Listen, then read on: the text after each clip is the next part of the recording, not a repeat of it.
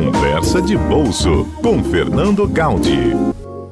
Gaudi, a inflação do aluguel? Pois é, Fernanda. Um, tá, tá na moda as pessoas é, pensarem em comprar imóveis para alugar. Por que isso está acontecendo? Porque, porque muito tem se falado é, na aceleração do IGPM. Né? O IGPM é aquele uhum. índice que, que corrige, que serve de, de, de medida de correção para a maioria dos contratos de aluguel. E quando a gente olha o IGPM é, acumulado nos últimos 12 meses, né, de janeiro de 2020 até janeiro de 2021, a alta dele é de 25,71%. Então, muitas pessoas olham, às vezes, para esse número e pensam o seguinte: olha, eu vou investir num imóvel é, e vou conseguir, de alguma maneira, repassar essa, essa alta, os preços dos aluguéis devem, estar, tá, é, devem ter aumentado consideravelmente e assim por diante.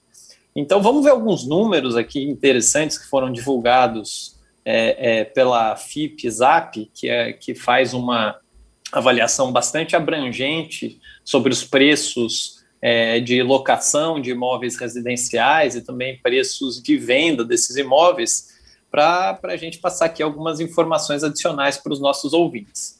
Uhum. Né? Então, é, é, apesar do, do IGPM ter subido esse, esse valor substancial de 25,71% nos últimos 12 meses, mas quando a gente olha efetivamente para o índice de locação residencial, e aí a gente está olhando aqui para uma média da, desse índice no, ao longo do Brasil, a alta nos últimos 12 meses não chegou nem perto disso, Fernanda. A alta foi de 2,31%.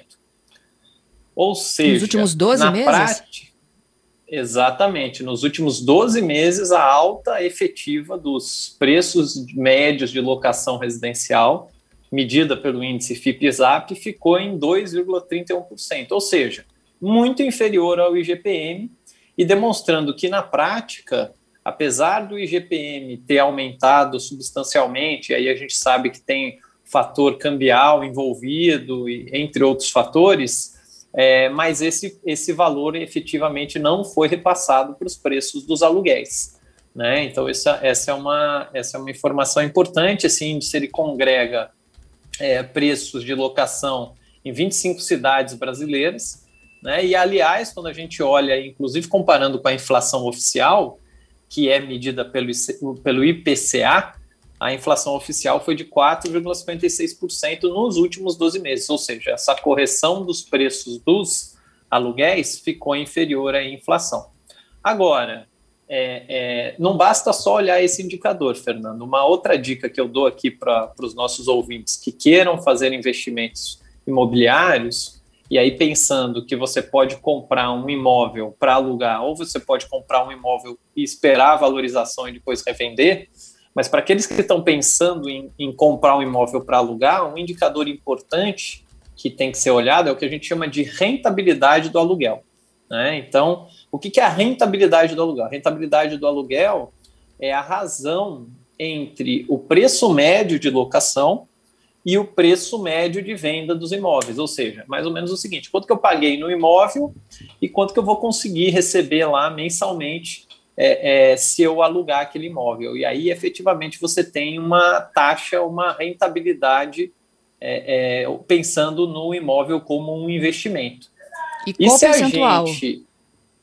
Oi, desculpa, Fernando. E qual é esse percentual? É de 5% a 10%? Então, é, isso que é interessante. Se a gente olha esse indicador, é, a, a, série histórica dele, ele está em decréscimo. Né? E por que, que ele está em decréscimo? Porque, de alguma maneira, essa rentabilidade do aluguel ela é associada também com a taxa de juros da economia. Então, quando a taxa de juros está mais alta, essa rentabilidade do aluguel tende a ser maior. maior. Quando a taxa de juros cai, essa rentabilidade do aluguel tende a ser menor. Então, atualmente, em janeiro de, desse ano, janeiro de 2021, esse índice foi de 4,69% é, ao ano, né? Então, anualizado, ou seja, é, é, bem inferior ao que já foi no passado. Se a gente olhar esse indicador, por exemplo, lá em é, 2008, que foi um ano em que teve um boom imobiliário aqui no Brasil, esse indicador era quase 8%. Então, hoje ele já está em 4,69%. Uhum. Ele caiu, ele tem caído consistentemente, mas quando a gente pensa em um investimento mais de renda fixa, principalmente no curto prazo, olhando para a taxa Selic né, e outros investimentos mais de curto prazo atualmente, é, essa rentabilidade está superior a esses investimentos de renda fixa, principalmente olhando para o curto prazo. Então, essa rentabilidade do aluguel ela tem caído, né, mas comparando aí com outros investimentos, principalmente de renda fixa, ela ainda está maior do que esses investimentos, Fernando. Então, olha só, Gáudio, se você está pensando em tirar o teu dinheiro da renda fixa para comprar um imóvel para alugar, hoje não é uma boa pedida, correto? Não, na verdade, essa taxa ela tá, ela tá superior ao que estaria na renda fixa. Agora, o imóvel ele tem alguns, ele tem alguns riscos adicionais ao que você tem no investimento tradicional de renda fixa. Né? Até por isso que você tem essa rentabilidade maior. Mas é, é, não existe uma distância muito grande entre a rentabilidade de um imóvel, né, pensando aí no longo prazo, e a rentabilidade da renda fixa no longo prazo. Essa, essa rentabilidade do imóvel que já foi, do aluguel, né, que já foi maior, ela está se estabilizando aí na taxa de 4,7, 4, é, é, entre 4,5% e 5% nos últimos, nos últimos anos, Fernando. Então a rentabilidade está empatada. Se você tiver com seu dinheiro na renda fixa, mas se você estiver fazendo um outro investimento maior, melhor.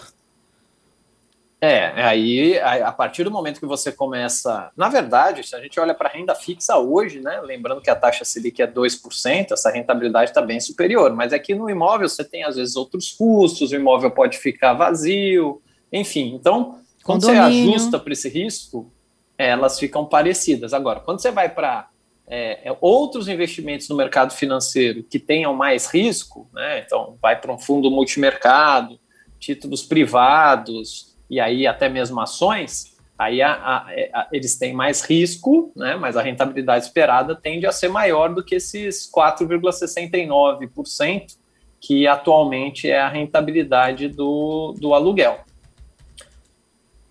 Entendido. Bom, o que, que você faria? Eu sempre pergunto para vocês, porque é o é. exemplo de casa, né? Exatamente. Assim, eu pessoalmente é, não gosto muito de investir em imóveis, diretamente no imóvel. Por quê? Porque existem maneiras indiretas de você, mesmo aquelas pessoas que gostam de investir em imóveis, existem maneiras indiretas que você diminui o risco. Por exemplo, investindo no fundo de investimento imobiliário. Mas tem algumas pessoas que gostam, então eu acho que aí vai muito do perfil. O que tem que se saber é o seguinte: é, é, essa rentabilidade é, do aluguel, ela é uma rentabilidade que ela não, ela tende agora a ficar mais nesse patamar que a gente comentou, entre é, 4,5% e 5%, né? Então não é uma rentabilidade que deve, deve, deve voltar a patamares anteriores. Agora, uma outra coisa interessante também, Fernando, nessa pesquisa, quando a gente olha para os preços de venda, né? Agora não os preços de aluguel, mas sim os preços de venda. É, hum. é, e a gente olha é, esse indicador para a cidade de Vitória, né? É, se a gente olhar aí nos últimos 12 é, meses, na cidade de Vitória, os imóveis se valorizaram em 7,78% acima do que aconteceu no resto do Brasil. Esse indicador no resto do Brasil foi de 3,87%, ou seja, os imóveis para vender aqui na cidade de Vitória, eles se valorizaram mais do que no restante do Brasil. E quando a gente olha para o preço do metro quadrado em Vitória e Vila Velha, também é divulgado nessa, nessa pesquisa, agora para o mês de janeiro, a média do metro quadrado em Vitória ficou no valor de R$ 7.208 enquanto a média do metro quadrado em Vila Velha ficou em R$ 5.041. Então são dados interessantes, isso varia em função do bairro, em função da localização, mas são números médios. Quem tiver interesse, eu recomendo dar uma olhadinha lá na página da, do FIPZAP, que tem muita informação interessante para aquelas pessoas que estão pensando em investir em imóvel, seja para alugar, seja para esperar uma valorização. Fernando. Obrigada, Gaudi. Super dica, hein? Até a sexta. Um abraço a você, aos nossos ouvintes, até a semana que vem.